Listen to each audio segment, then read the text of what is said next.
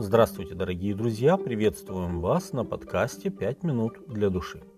Царь Иосия, хотя и был благочестивым царем, прожил достаточно краткую жизнь. Он пал на поле боя в Мегиддо в неудачном для него и для всей Иудеи сражении в возрасте всего 39 лет. Библия говорит, пошел Нехо, царь египетский, на войну к Архимису на Ефрате.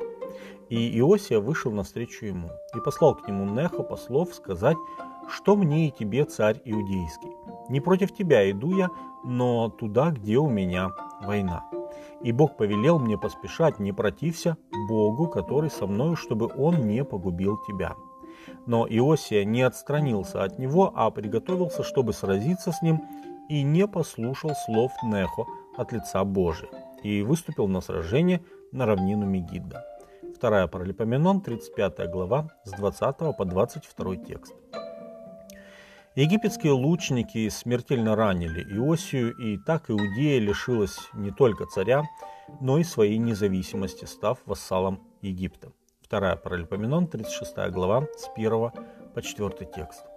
В этой печальной истории мне бы хотелось обратить ваше внимание на слова фараона. «Бог повелел мне поспешать, не протився Богу, который со мною». И то, что у фараона было божественное откровение, подтверждается словами о том, что Иосия не послушал слов Неха от лица Божия. Предупреждение Неха исполнилось, потому что Иосия не разглядел в его словах божественное откровение, хотя Нехо и не был Божьим пророком. Библейское повествование содержит достаточно большое количество свидетельств божественного откровения, данного тем, кто не служит Господу. Бог являлся герарскому царю Авимелеху во времена Авраама в связи с Сарой, с Сарой которую тот взял себе, будучи уверенным, что она не замужняя сестра Авраама. Бытие 20 глава, 3 текст. Бог дал пророческие сновидения фараону во времена Иосифа, которые предупредили египетского государя о страшном семилетнем голоде и позволили приготовиться к нему. Бытие 41 глава. Вавилонскому царю Навуходоносору Господь во сне открыл весь ход мировой истории и место Господа в ней.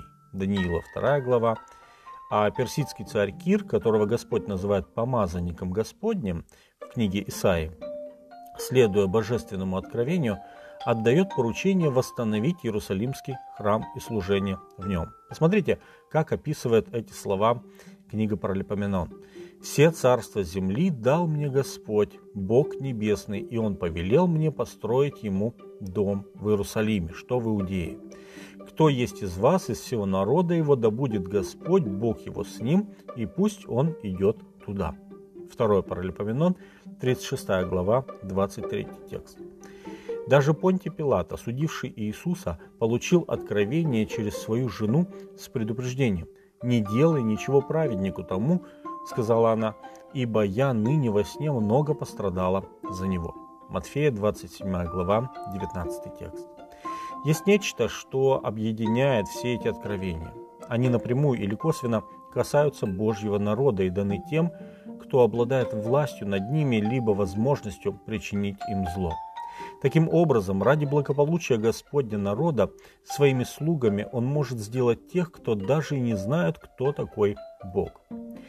Это же свидетельствует о том, что Бог стоит во главе всех царств и властей. Он царь царей и Господь господствующих. Он оказывает влияние на власть придержащих с тем, чтобы его планы могли исполниться в жизни его народа. К сожалению, Иосия не внял божественному предупреждению и погиб в бессмысленном столкновении, только приблизив падение Иерусалима, до которого теперь оставалось всего 22 года. С вами были «Пять минут для души» и пастор Александр Гломоздинов. thank you